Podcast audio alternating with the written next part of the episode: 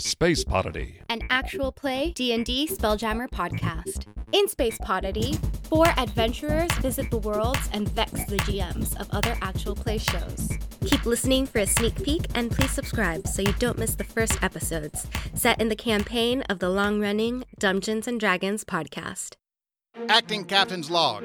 We've crashed our flying birdbath mansion. Long story. The party of groundling adventurers on board is kind and heroic, but untrusting, and is staring at me.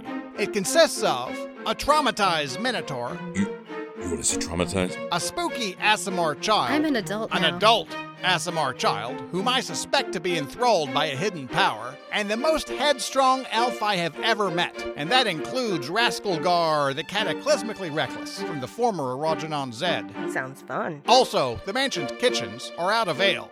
How am I gonna function? Space Podity. Find us wherever your podcasts are.